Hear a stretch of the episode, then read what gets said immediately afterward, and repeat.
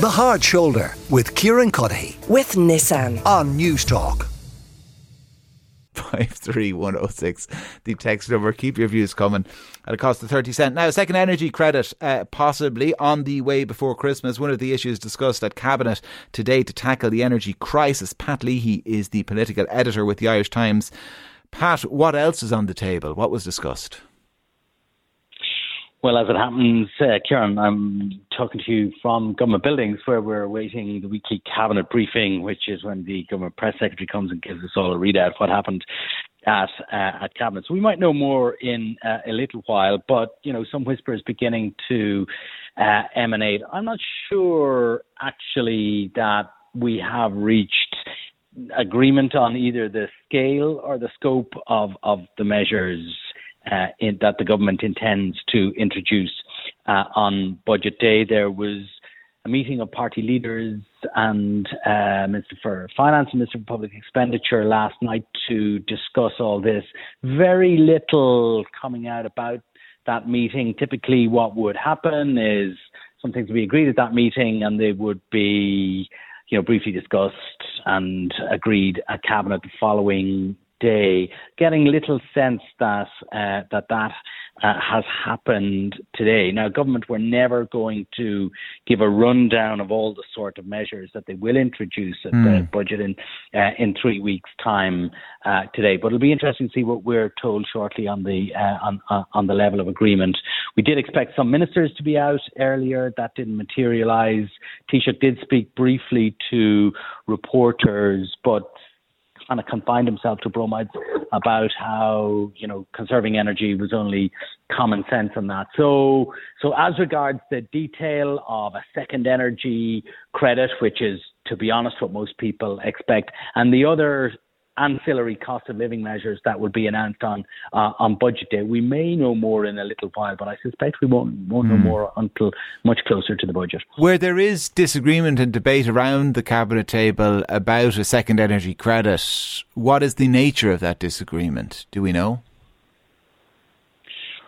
Disagreement is always over the over, over the the quantum. Uh, uh I okay. suppose you know, there's a small corner of the government in the Department of Finance, Department of Public Expenditure, which always counsels prudence on uh, on the matter. It's their job to hold the purse strings, and uh, they're certainly not uh, they're generally not wholesale behind big giveaways of uh, of public money. At the same time, the two people who head those departments, Michael O'Grady and Paschal Donohoe, are politicians first and foremost, and they understand the political imperative, uh, I think, of uh, giving some degree of, mm. of, of, of, support to households that are struggling with energy bills and uh, and so forth.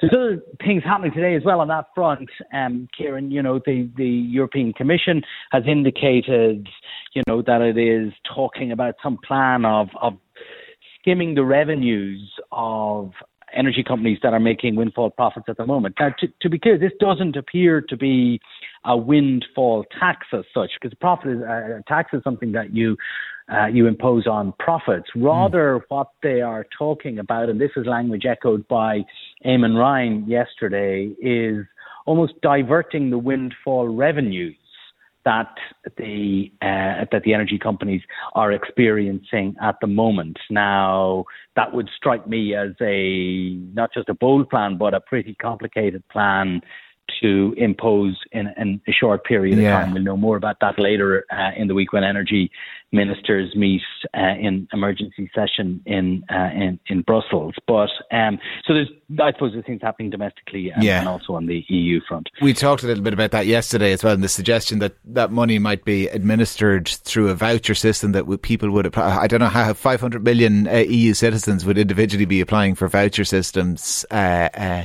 uh, based on how they might uh, make their homes more energy efficient. It seems like a, a, an EU solution to an EU problem. But anyway, uh, back to matters domestic, Pat. And to what degree are Cabinet confident that whatever they come up with for the budget, that it will be sufficient to see them through to well, the budget next year, or certainly through the winter. Because, you know, we had an intervention in the market in March. We had calls for emergency budgets and further intervention in the summer, which the government uh, uh, didn't acquiesce to. You could well imagine a situation we get to December, uh, January, February, when bills really start to bite, despite uh, the impact of any intervention. And there will be calls for another emergency budget.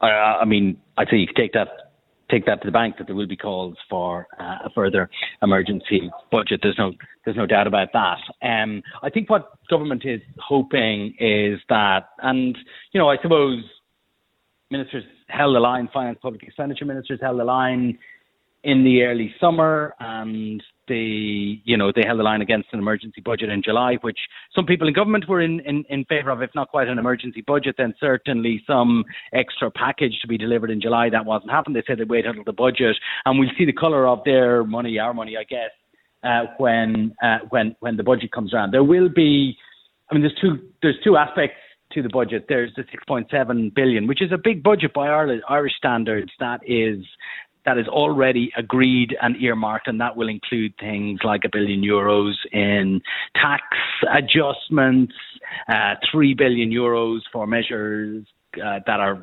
essentially already baked in previous commitments, uh, cost of demographics, uh, and so forth. And then the public sector pay deal has to come out of that, and the assorted spending increases that all ministers will be looking for. But there's a sep- there's a separate part it's not technically part of the budget, but it will be delivered on budget day. And that is this cost of living package. And I think, you know, you mentioned the electricity credit earlier. I wouldn't be surprised to see uh, several other elements to it as well, perhaps one off social welfare payments as well. Some people today talking about uh, doubling, once off doubling of child benefits or old age pension or other welfare payments. I think there will be you know, to put it in its bluntest terms, there will be money flowing from government to citizens. It will be announced on that day. That isn't capped. Unlike the budget, that isn't capped. And, you know, a week, 10 days ago, people in government were talking about a billion euros. They're now talking about 2 billion euros.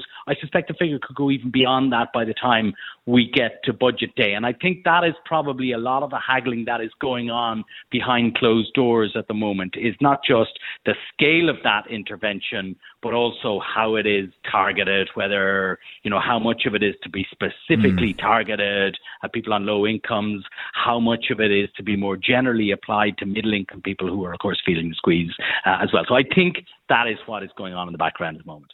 Pat Leahy, political editor with the Irish Times. Pat, thanks a million for talking us through uh, all of that. Sean Kelly is a Fine Gael MEP and he joins me now.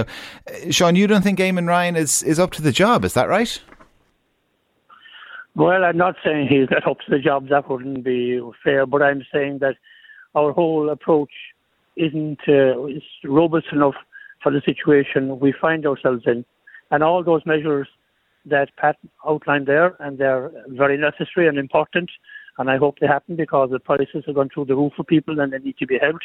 But not not dealing with the nub of the problem. The problem, such as we're waiting for ages for an energy of security uh, strategy. We haven't got it. I've written to the minister several times regarding our strategy. We haven't got it.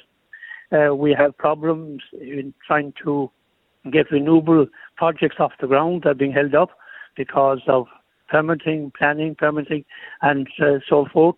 And uh, nothing has happened to alleviate the situation. I spoke to a man in Wicklow last week. He had a solar energy project. It took him eight years to get planning and one year to build it. So we're not dealing with another problem and we're not dealing with security supply because the real problem here is that since Russia invaded Ukraine and because they're cutting off the taps to uh, Europe and Europe is also trying to reduce its imports from Russia, the cost of energy has gone through the roof and there's no security of supply. And that's something that we need to deal with urgently. But uh, you today specifically, though, are, are calling uh, for a new approach to energy when the end of year government reshuffle takes place. I mean, there's no other way to interpret that than saying you want somebody else in Eamon Ryan's job. No, what I'm saying is that the portfolio is too broad, taking in three areas, and at this point in time, energy is the big problem, and we need a dedicated minister for energy who will concentrate on that and get it done. And the points I raised could all be addressed by that minister, and He would be responsible for them with horizontal, maybe responsibilities into transport where it is, and agriculture where renewables are going to be hugely important. That's the point I'm making. And I think if we did that, we could get this right. And if you get the energy right, get energy security right, then we wouldn't have to be worrying about uh, investors not coming to Ireland because they can't be guaranteed electricity supply. We wouldn't be worrying about keeping the lights on, etc. I think that is a key aspect of dealing with it. Anything else is only uh, barely putting your finger in the hole and hoping that next year will be better.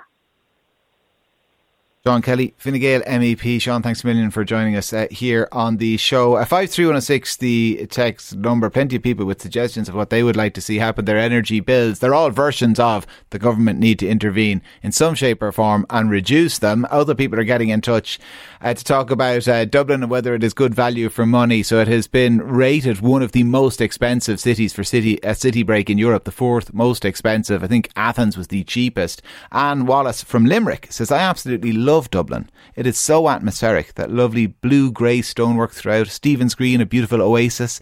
Dublin is a beautiful place to stroll about and has a great cafe culture. The icing is the theatrical entertainment of a great quality, which I enjoy very much. Dublin, a well deserved European capital city. So says Anne, but somebody else says, I'm just back from Tuscany yesterday. I bought 66ml bottles of Heineken in a supermarket, only one euro each. We are price gouging jokes in this country. Keep those views coming on 53106. Like this one, I paid 50 dollars for two bottles of beer and two burgers in NYC over 20 years ago. You don't have to go back 20 years. I was in Chicago only a few months ago. I paid $18 for a beer at a basketball game. $18 for a beer. And I wouldn't mind. It was that stuff they spray out of those hoses. It didn't even taste like decent. Anyway, anyway, they're, they are sick to their back teeth in this place listening to me giving out about that $18 beer I paid for in Chicago. The producer ruefully raises his eyebrows, which tells me it's time to take a quick commercial break. The Hard Shoulder with Kieran Cuddihy. With Nissan. Weekdays from 4 on Newstalk.